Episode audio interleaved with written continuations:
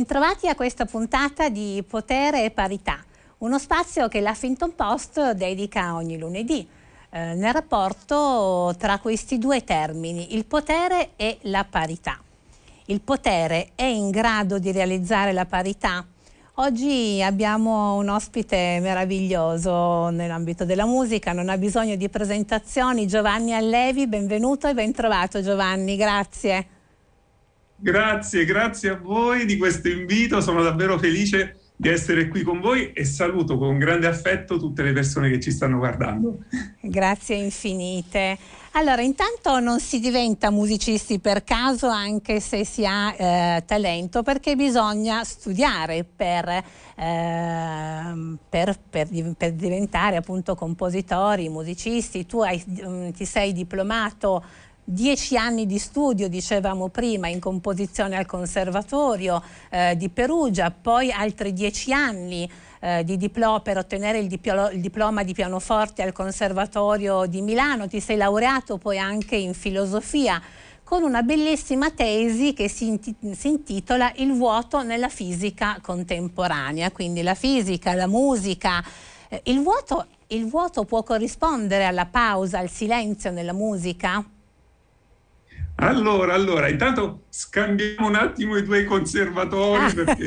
Ho invertito. Eh, il, il, pianoforte è, l'ho, l'ho, affrontato a Perù e ah, poi i successivi dieci anni eh, dopo al Conservatorio di Milano. Perfetto, e, ehm, scusami. E, ehm, in ogni caso in ogni caso, eh, secondo la, la, la, moderna meccanica quantistica, eh, che, è lo, che, è stata l'oggetto della mia tesi di laurea, appunto il vuoto nella fisica contemporanea, secondo questa disciplina il vuoto non esiste. Mm, ecco. In realtà non esiste perché è uno spazio centro ribollente eh, di attività subatomica ehm, nel quale continuamente emergono eh, dal vuoto delle particelle e nel vuoto tornano a, eh, secondo un processo che si chiama fluttuazione, fluttuazione uh-huh. del vuoto. Quindi non esiste in realtà il vuoto, così come non esiste in realtà in musica. Perché? Perché la pausa è estremamente espressiva. Uh-huh. Quando io sono, adesso io eh, cerco di ricordare l'era, l'era, geologica passata in cui facevo i concerti in teatro con il pianoforte. ehm, quando eh, si sta eseguendo una composizione al pianoforte sì. E in quel momento all'interno della composizione c'è un momento di pausa, un momento di silenzio, sì. eh, ti rendi conto perfettamente che quel silenzio è grado di significato, perché tutto l'uditorio, tutto il pubblico è lì, eh, capito, uh-huh. eh, palpitante sì. ad attendere la prosecuzione del discorso. Quindi anche il vuoto ha una sua forza, una grande forza il vuoto, sia in musica che poi anche nella fisica contemporanea. Molto spesso si ha paura no, del, degli spazi vuoti, pensando che non ci sia il nulla, il vuoto, il nulla, il silenzio. Invece forse Bravissima. queste paure potrebbero essere superate anche pensando che invece è dentro quel, quello che nel nostro immaginario non rappresenta niente, è carico di, eh, di, qualcosa. Noi viviamo in una società che ha paura del vuoto, ha paura del vuoto, si vede anche, con, anche nei social, sì. eh, in questa rappresentazione no, del mondo eh, in cui eh, si ha l'ansia comunque di riempire continuamente, di riempire continuamente anche la nostra vita vita. Mm. Eh, perché ho l'ansia? Eh, mi chiedo. Eh, perché io in realtà eh, cerco il vuoto, mm. non mi trovo in questo mondo eh, completamente pieno completa- e continuamente pieno di stimoli, io non mi trovo. Ehm, e immagino che molte persone come me eh, questa ansia e sentano il bisogno di tornare al vuoto e di tornare al silenzio. Nella cultura giapponese, che è una cultura che io amo profondamente, anche perché ehm, eh, sono stato vicino al Giappone per molti anni, mm. eh, il vuoto è una disciplina, il silenzio è una disciplina. Noi dobbiamo ogni giorno ricavarci un, un tot di minuti di silenzio per ascoltare la nostra voce interiore e liberarci È un esercizio...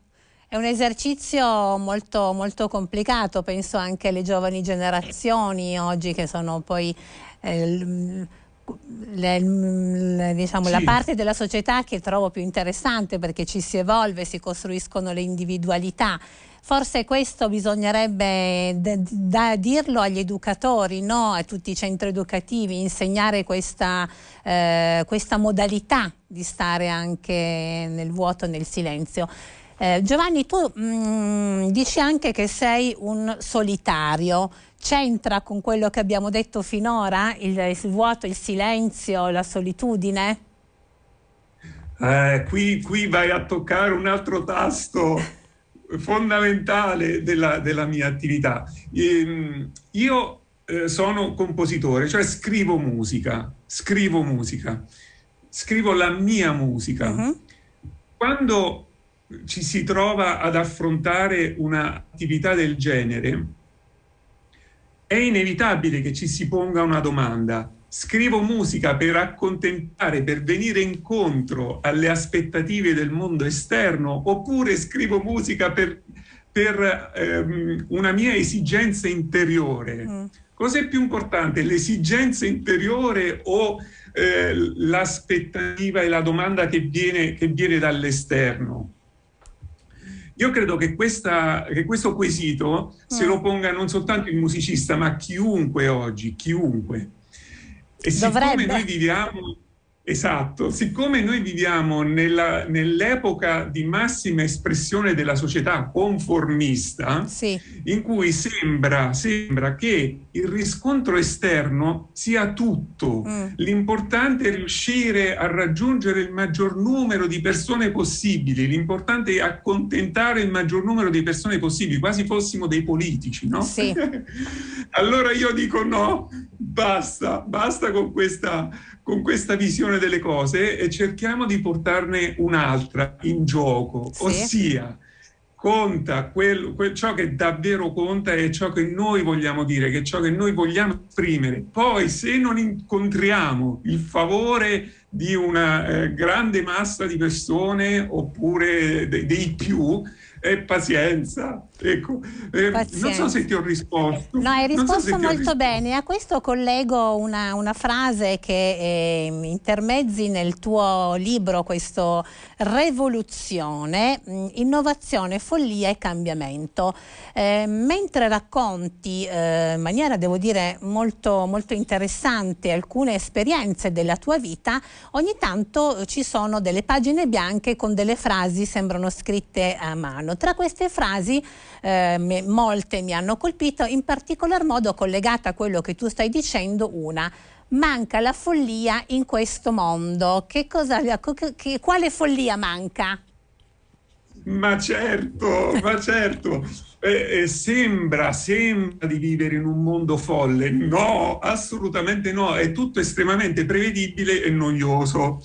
Allora, ehm, voglio fare riferimento a due parole greche eh, alle quali sono molto affezionato. Una è Cronos, mm. eh, il tempo cronologico, la, il collegamento eh, noioso e prevedibile degli eventi. Ecco, la maggior parte di noi, mi ci metto anche io, eh, vive ehm, sotto l'egida del dio Cronos, cioè di questa eh, conseguenzialità prevedibile e noiosa degli eventi. Poi però c'è un'altra parola che è bellissima che è kairos, uh-huh. che è la rottura degli eventi, la rottura di questa catena e, e l'attimo finalmente brilla, brilla di luce propria. Uh-huh. Ecco, qui emerge la follia, ehm, emerge la follia. Noi dobbiamo diventare cairologici, dobbiamo, dobbiamo cercare di far brillare eh, il nostro sguardo e la nostra anima, dobbiamo rendere la nostra anima sfavillante, rompendo la catena eh, noiosa e cronologica e prevedibile degli eventi eh, e delle cose. e questa è la follia. Ehm, ovviamente il mio invito è che anche la follia, chiaramente positiva, eh, possa diventare una disciplina, cioè mm. ogn- ognuno di noi deve cercare eh, il proprio angolo di follia, deve coltivare la propria follia. Hai avuto molti riconoscimenti anche rispetto al tuo, eh, al tuo lavoro di, eh, di, compositore, però hai pagato anche dei prezzi rispetto a quello che tu stavi dicendo, no? Eh, ci vuoi raccontare questa parte della tua, della tua vita? Ma ne sono felicissimo, felicissimo. allora, la follia dov'è? Per esempio, è scrivere un concerto per violino orchestra oppure scrivere un concerto per pianoforte e orchestra, mm. cioè utilizzare delle forme classiche dilatate che fanno parte della tradizione, che hanno secoli di storia, per raccontare invece il presente. Questo è il concetto di musica classica contemporanea che, ha, che, mi, ha, che mi, ha, impegnato per tutta la vita. E, ehm, ed è anche la causa della mia insonnia, tra l'altro. Allora, di cui parli anche in questo, in questo libro no? della tua insonnia. Sì, è una malattia, non è una malattia? Dopo, dopo lo diciamo, dopo, dopo lo, scopriamo dopo che, in realtà, che in realtà questo è il tempo degli eroi e gli eroi sono quelli che non dormono. dopo ci arriviamo. Sì. Allora, scrivere una musica... Ehm, eh, su delle forme complesse come il concerto per pianoforte orchestra o il concerto per violino orchestra significa mettere, come dire, le mani su una tradizione ma al tempo stesso prenderne le distanze, perché questa musica vuole raccontare il presente, è una musica che viene scritta oggi, sì. quindi una musica dalle forme classiche è contemporanea nei contenuti, per mm. cui un ragazzino ascolta oggi il mio concerto per pianoforte orchestra e comunque in qualche modo si riconosce, mm. sente che quei ritmi, quelle melodie fanno parte del, dell'immaginario collettivo di oggi, anche se la struttura, la struttura è quella de, de, di un, la struttura, sì. non voglio fare i paragoni, è quella di un concerto di Mozart o di un concerto di Chopin. Allora, questo gesto uh-huh che secondo me è ciò che veramente un compositore deve fare, il suo compito, questo gesto è stato eh, interpretato dal mondo cosiddetto accademico in una maniera eh, totalmente, non voglio dire negativa, è stato, è stato visto con paura, mm. è stato visto con paura e quindi ecco la, la, reazione, la reazione negativa la, la, musica classica non può essere anche contemporanea, la musica classica deve essere quella là, quella del passato. Eh, eh, se, se, diventa anche contemporanea, comincia a tremarci la terra sotto i piedi, qualcosa mm. sta succedendo. Ecco, questo fondamentalmente è un motivo psicologico, eh, alla fine, è, eh, è la causa principale della ritrosia mm. eh, che chiunque trova nel momento in cui voglia ehm, eh, innovare una tradizione, chiunque, chiunque trova questa specie di eh, questa resistenza. Allora, questa resistenza, questa ritrosia mi ha fatto soffrire, mm. non ci ho dormito la notte, attacchi di panico, senso di sconforto, ma adesso Andrea io ti dico ne sono orgogliosissimo. Bene. Quelle ferite sono diventate per me delle cicatrici mm. che, che, che, sono delle medaglie, sono delle medaglie che mi, che mi danno la conferma del valore innovativo di quello che è stato il mio intento, ok? Beh, insomma, sono, sono molto d'accordo con te che, che sia una società troppo eh, alla ricerca di un, di un, consenso su un modello unico di, eh, di, vita, di essere umano, di successo e quindi è bene anche... Che belle cose dici, dici delle cose bellissime, fammi aggiungere, fammi aggiungere. Prego. Questa ricerca del consenso, questa ricerca del consenso, ma tutti i grandi del passato, i grandi, ma davvero, non solo nella musica, anche nella letteratura, nella filosofia, non hanno un, un largo consenso, mm. non hanno mai avuto un largo consenso. Posso pensare a Mozart, come posso pensare a Nietzsche, posso, eh, non so, eh, è, è, molto difficile che, che l'innovatore riceva immediatamente un consenso Pensiamo a Beethoven, il tuo libro comincia proprio con una critica negativa no? a, di fronte alla, sì. eh, al lavoro su, su Ludwig van Beethoven, no? quindi sì, c'è una musica arida, poco interessante, uno non direbbe mai che, sì. che questi commenti fossero rivolti eh, a lui. Lo e... sai perché voglio dire questo, voglio insistere su questo? Perché nell'era del consenso che stiamo vivendo oggi, sì. moltissime persone sentono l'ansia di sentirsi incomprese, mm. di non avere questo riscontro immediato e considerano questa mancanza di un riscontro immediato come un fatto negativo, come, come, appunto un difetto. E invece no, magari in, nel cuore di queste persone alloggia il sentimento e la spinta verso il nuovo. E dunque dobbiamo, dobbiamo dare loro tutto l'incoraggiamento. E lo, lo ricordo anche a me stesso. È vero Giovanni che i tuoi genitori non volevano che suonassi quando eri piccolo? Eh, avevano ragione. Eh, no, avevano non avevano ragione. Perché che cosa ti dicevano? Mi dicevano che allora loro erano eh, insegnanti di musica, mm. mio padre professore di clarinetto, mia madre una cantante lirica mm. eh, e quindi ehm, loro erano, avevano vissuto eh, tutta la loro esistenza con l'ansia eh, de, dovuta al fatto che la strada della musica è sicuramente in salita, mm. irta di difficoltà, eh, lontana da qualunque tipo di, di sicurezza, eh, non ti puoi fare una famiglia, non, eh, non c'è una sicurezza economica e quindi eh, avevano cercato in tutti i modi di eh, diciamo, proteggermi da questo rischio chiudendo a chiave il, il pianoforte. Mm. Ma io avevo scoperto eh, dove era nascosta la chiave e questo divieto aveva scatenato dentro di me un desiderio irrefrenabile, quindi hanno fatto peggio. tu in questo periodo sei protagonista su Rai Play di eh, Allevi in the Jungle. Ci vuoi raccontare di che cosa si tratta? Che bellezza, che bellezza. Guarda, allora io ehm, non ho la, una facoltà eh, mentale eh, ai massimi livelli, quindi tutto quello che dirò è una sorta di...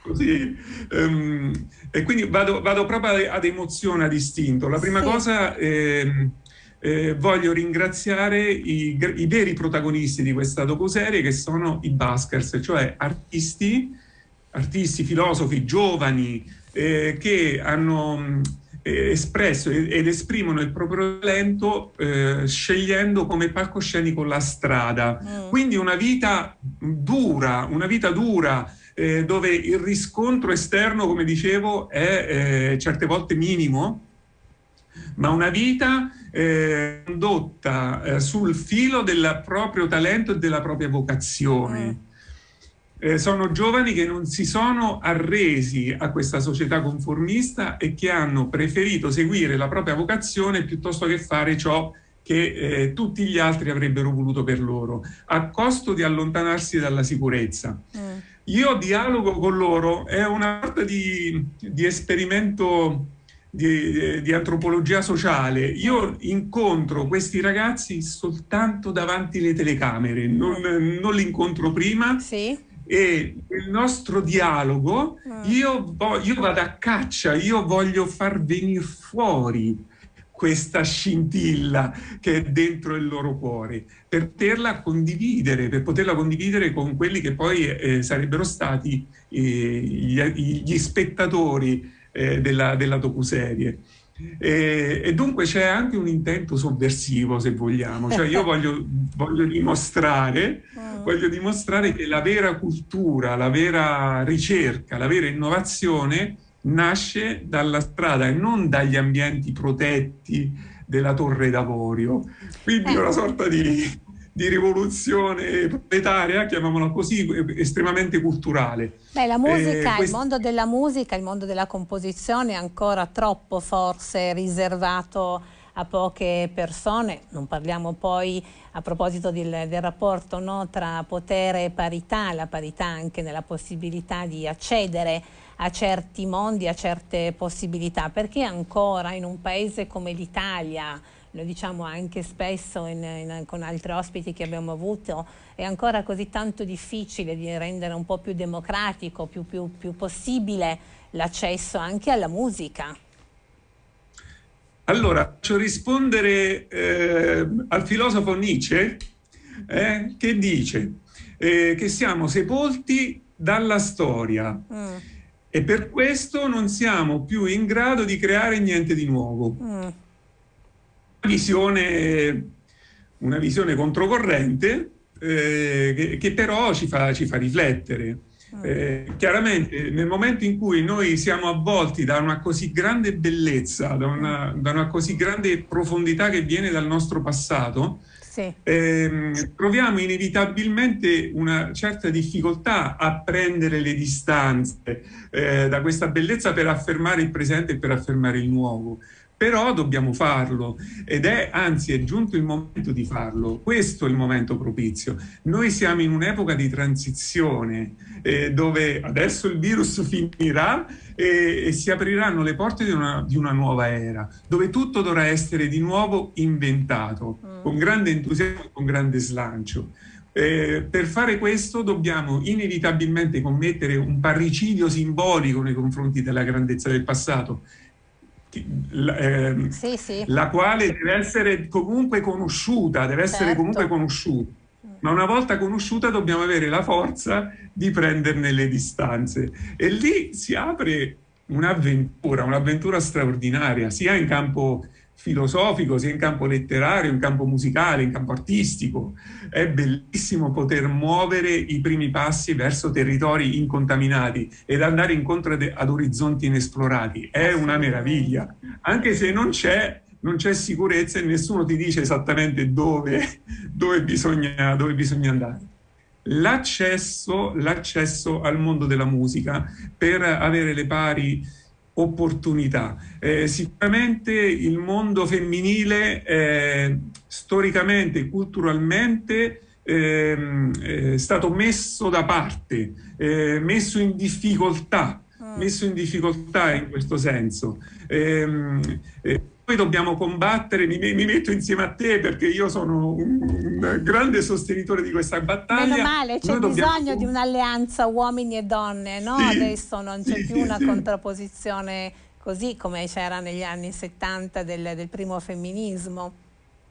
Certo, certo, dobbiamo combattere secoli, ma no, che secoli? Due millenni e passa di, di, di, di pregiudizi.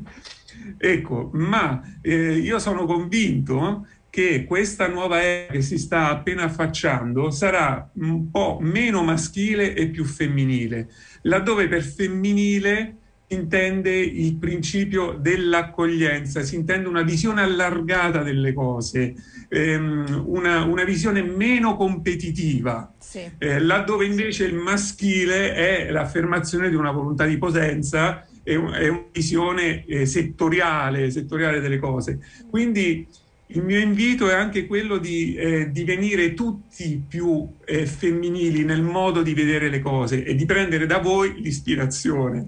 Mi sembra, mi sembra una buona, intanto un buon, una buona prospettiva quella che tu hai disegnato per il presente e per il tempo a venire.